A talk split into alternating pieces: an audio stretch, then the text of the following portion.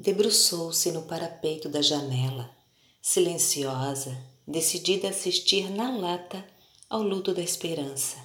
A noite fria e mansa não era dada perguntas, deixava as dela dançarem em toda a constelação. Foi assim até o raiar do peito, quando estaria pronta para uma nova luta, a de carregar o céu nas costas e de não querer mais sentir aquele aperto no leito, no peito da lua.